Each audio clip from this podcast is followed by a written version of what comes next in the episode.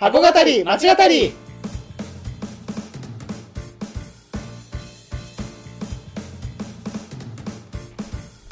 箱語り町語りは元百貨店マンの2人が商業施設すなわち箱についてあれやこれやと語り合って魅力の再発見をしていく番組です、はい。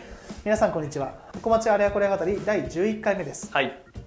箱町あれやこれや語りでは私たちが箱歩き町歩きをして感じたこと興味を持ったこと考えたことなどを本編と絡めたり絡めなかったりしながらお話ししていきますということでよろしくお願いします、はい。お願いします。11回目。ででは11回目のテーマをお願いいたします、はい。えー、まあ最近になりますけれども、まあ閉店したね、惜しまれつつ閉店した、えーまあヴィーナスフォート、はいについて、まあ、まあ本編にみたいな感じになっちゃいますけど、まあヴィーナスフォートのね、まあいろいろあると思うので、ヴィーナスフォートについてアバウトヴィーナスフォートというのを語っていきたいなと思っています。はい、はい。あ箱持ちあれこれこれや語りススタートです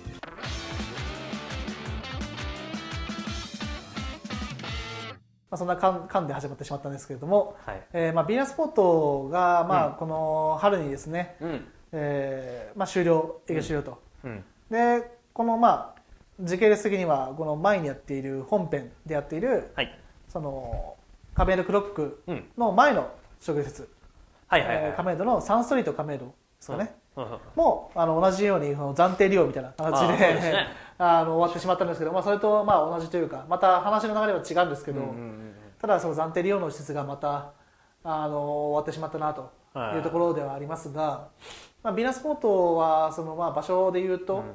えーまあ、臨海エリアに、まあ、位置していていいんですか？なの言わなくて。ななんだい福青年。森七大福祉にやらなくて あの直近で行ったから大丈夫でですす。あの、まあ、エリアにうん。位置していて、はい。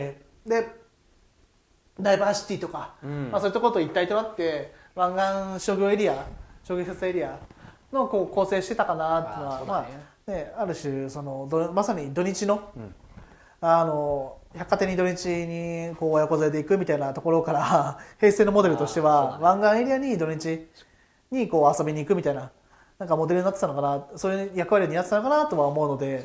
まあ、非常に惜しまれつつうん二十、数年の営業を、ままあ、終え終えたとあいうところなんですけどあの思い出とかありますか？ヴィーナスポート行ったことありますか？えーもちろんあるああるあるかな。うん。何回もあってあの、はい。はいやっぱりねお台場っていうと、うん。まあ、デートスポットなんですよ。あのはいなので、そのやっぱ当時のね、はい。昔の彼女とかと行った思い出がはすごいやっぱなんかあるかな。であの辺って結構いろいろまあ、当時はえっと、ダイバーシティがなかったんで、うんそれこそアクアシティとか、はい。えーまあ、フジテレビですよね、うんうん。が、まあ、全盛期だよね。フジテレビの全盛期とか、あだからフジテレビがあったり、うん。あとジョイポリスですか？ジョイプリスありましたね。とかね。はいはいはいでまあ反対側にこうゆりかもめでね行くと U の字型でこう反対側に行って、うん。あのえっとビーナスフォート、はい。であとメガウェブですよね。メガウェブ。とかによく覚えてるね、えすごい、ーまあ殻殻で出てきます よよく言ってたんで、ええ。だからそれぐらいはい。言ってたっていうことなんですよ、うん。だからまあなんかそのやっぱりデートスポットでうん。こう今みたいな形でちょっとこう歩いてあのアクアシティの方から、はいはあの反対側のビーナスフォートまで行ってそこから帰るみたいなのがね、うん。なんかあったからすごいこう今なんだろうこう本当、うん。空こう何何も見ずに言えてるように、ねそれぐらいこうなんか染みはい。ついてる、まあ、うん。商業エリアであるし、まあ、そのうちのビーナスフォートはやっぱりこう、コンセプトもそうだと思うんですけど、はい。やっぱりこう日本にいながらこうちょっと海外の感じというか、うん。を味わえるっていうのがまあ一つコンセプトだったとは思うので、なんかそうちょっと非日常というかね、うん。日あのこう平日のとは違うこうなんか楽しみというかを味わいたい時にはなんか言ってたかなっていうのはね今思い返すとうん。ありますかね？まあそう。逆にあります？そうですね。あ、まあ、行ったことはうーんまああんまりないですかね。本当に数えるほどで。あその、まあ、大半も多分仕事かなとか、うん、仕事で行ったりとかしてたぐらいでしてあ本当にプライベートで行ったのは1回とか、えーあんなとこ仕事に行く最後閉業した時はもうあ行きましたけど。もう一回行きましたけどだから。ね。閉業を知る前で言うと本当にまあそのね中に入ってテナント見てみたいな話でぐらいでそんなにこう台台場エリアもそんなに遊びに行った記憶がないので、デートもそうですけど意外と。あの、ね。なのでまあ、そういった意味ではあんまり私はそそこまで思い入れはないんですけれども、はいはいはいただやっぱりあのテーマパーク型の商業施設そうだね。ということで、まあ、といえばみたいなといえばあそこだよねみたいな形で、まあ、結構そのテーマパーク型のあのまあ非日常型うん。のこう話って結構古くてですね。うん。まあアメリカの商業施設でやられてたとか、まあ、あるんですけど、はい。ショッピングセンターでやられてた歴史とかもあって。で国内の歴史でいうと、まあ、塚新っていうそのセゾングループうんうんがやっていた、えー関西の商業施設、はい。軍勢の工場跡地を、えーセゾンのその、はまあ、堤さんがうん。まだいた時代ですよね。堤誠二がいた時代にこう開発して、うん。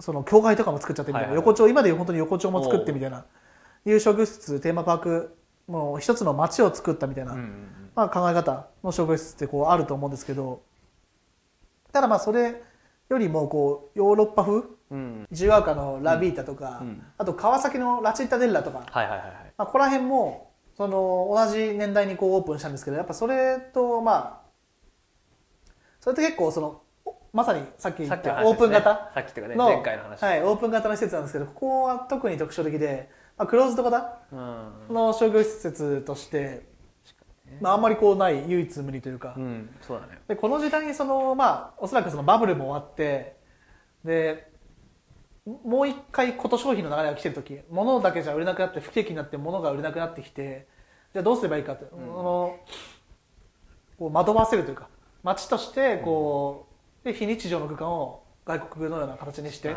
まあ、作り込んでうんで消費欲をかき立てるみたいな多分方法をと取るようにこうなっていって、うんで歩いてるだけでデートまさにデートスポットになるみたいな。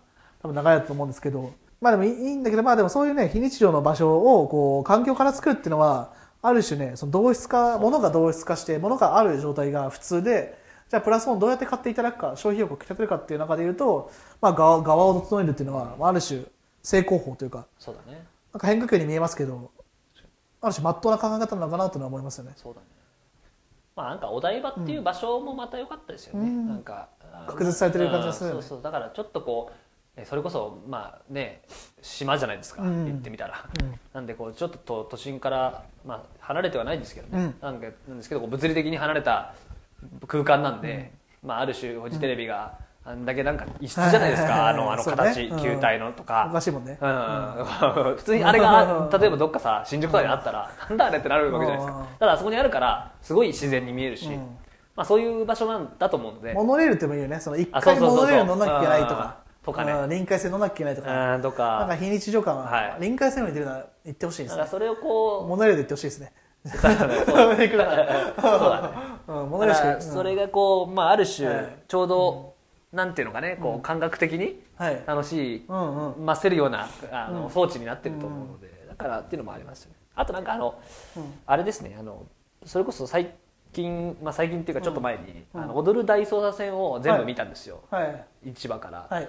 でその時のと当時のその、はい。お台場って、はい。それがあお台場っていうかあの湾岸署って、はいはいはい。空き地署って言われたぐらい その空き地だったんですよ。何もなかったですね。そうでその映像を見たらもう何もなくて、はい。であそこが今のねあの形になったのことを考えると。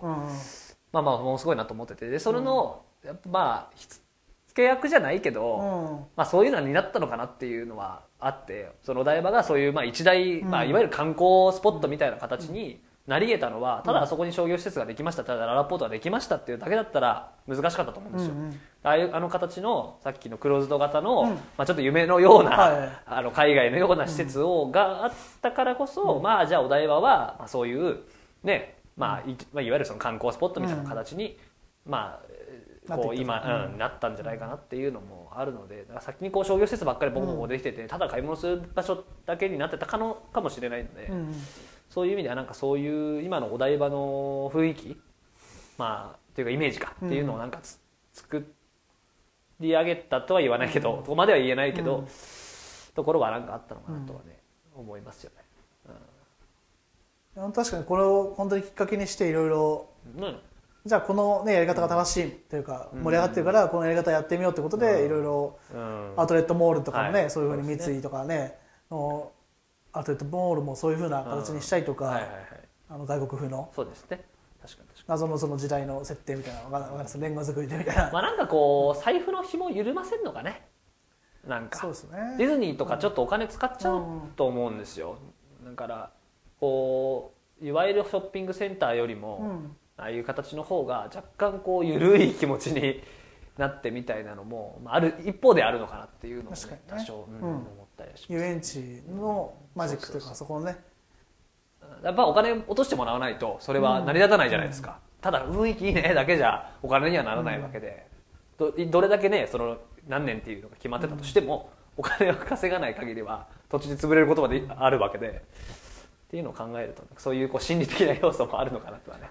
やっぱあそこまで徹底してやってこそってことだと思うんですよね。テーマパーク型っていうからにはそうだね。まあアウトレットもそうじゃないですか。アウトレットモールもなんかそれをこうそこだけ真似してレストラン街とかでやっちゃうと、そうだね。なんかね噴水ちょぽちょぽみたいなね。そう川が流れる。川が。なんかどっか聞いたこと。身内批判っぽくなっちゃいますけど まああのそうそうだね。部分を切り取ってやってしまうとやっぱりダメでその施設全部としてもうそこに勝負する、そうだそこでそこで勝負するっていうふうな覚悟がないとやっぱりダメなのかなって思うとまあ、その先駆けになったのはありますビーナスポーツさんは本当に良かったな。あそういい事例を作ってくれたなっていうのは商業施設史に残る、まあちょっとね、うん。あの本当は本編でもやりたかったんですけど、あある種ねそういうところで暫定利用いうのは儚さってのもあるしそね。こもまたいいですよね。今となって、まあ仕事人みたいな感じでなんか終えたのもあるんじゃないですか？バンド職人そういう意味では。はい。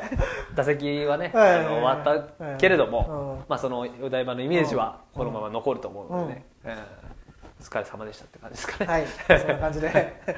まあ、ちなみに次はあれですよね。あのなんかホールっていうかそうですね。まあ、いろいろこううか。とかができるみたいなので、またお台場のねそのお台場は今ちょっとイベントのね、エリアみたいになってるじゃないですか、うん。オリンピックもありましたし、うん。だからまあ引き続きそういうようなねちょっと特別な要素のある場所になるんじゃないかなと思いますよ、はい。箱町あれやこれ語りでは今回のように生煮え話から一般的普遍的なお話まであれやこれやお話ししていきますそれでは次回もおお楽しみに。